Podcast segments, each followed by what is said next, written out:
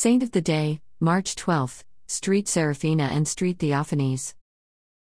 Saint of the Day, March 12th, Saint Seraphina and Saint Theophanes. Seraphina was born in San Gimignano, Italy, to a poor family. She was known for her self denial and acts of penance as a young girl. A mysterious illness left this beautiful girl unattractive, her eyes, feet, and hands became deformed, and eventually Seraphina was paralyzed. Her mother and father both died while she was young. She was devoted to Saint Gregory the Great. She died on the feast of Saint Gregory, exactly as she had been warned by Gregory in a dream. Seraphina was a very helpful child around the family home.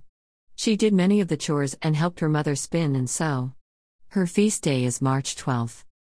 Saint Theophanes abbot and confessor March 12 AD 818 his father, who was governor of the Isles of the Archipelago, died when he was only 3 years old and left him heir to a very great estate under the guardianship of the iconoclast emperor Constantine Copronymus.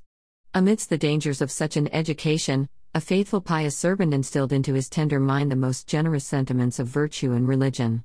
Being arrived at man's estate, he was compelled by his friends to take a wife, but on the day of his marriage, he spoke in so moving a manner to his consort on the shortness and uncertainty of this life, that they made a mutual vow of perpetual chastity.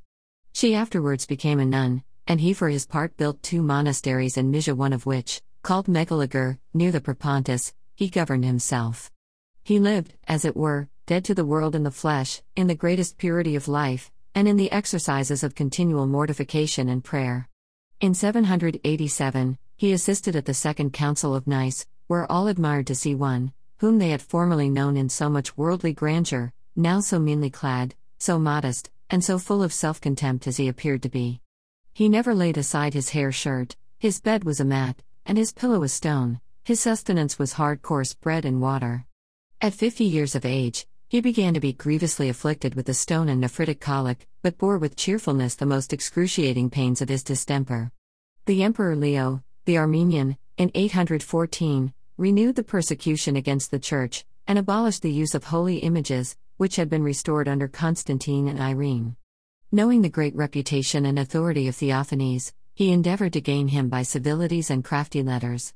The saint discovered the hook concealed under his alluring baits, which did not, however, hinder him from obeying the emperor's summons to Constantinople, though at that time under a violent fit of the stone, which distemper, for the remaining part of his life, allowed him very short intervals of ease.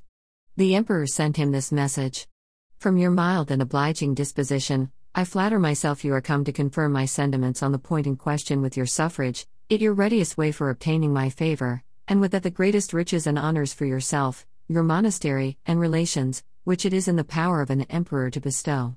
But if you refuse to comply with my desires in this affair, you will incur my highest displeasure and draw misery and disgrace on yourself and friends. The holy man returned for answer, being now far advanced in years, and much broken with pains and infirmities, I have neither relish nor inclination for any of these things which I despised for Christ's sake in my youth, when I was in a condition to enjoy the world. As to my monastery and my friends, I recommend them to God. If you think to frighten me into a compliance by your threats, as a child is awed by the rod, you only lose your labor.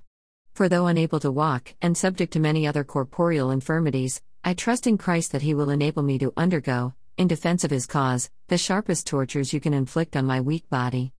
The emperor employed several persons to endeavor to overcome his resolution, but in vain, so seeing himself vanquished by his constancy, he confined him two years in a close stinking dungeon, where he suffered much from his distemper and want of necessaries.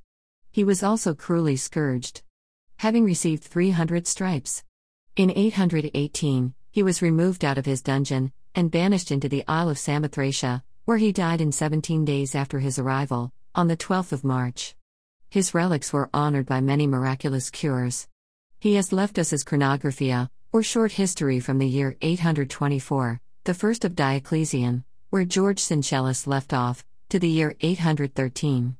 His imprisonment did not allow him leisure to polish the style.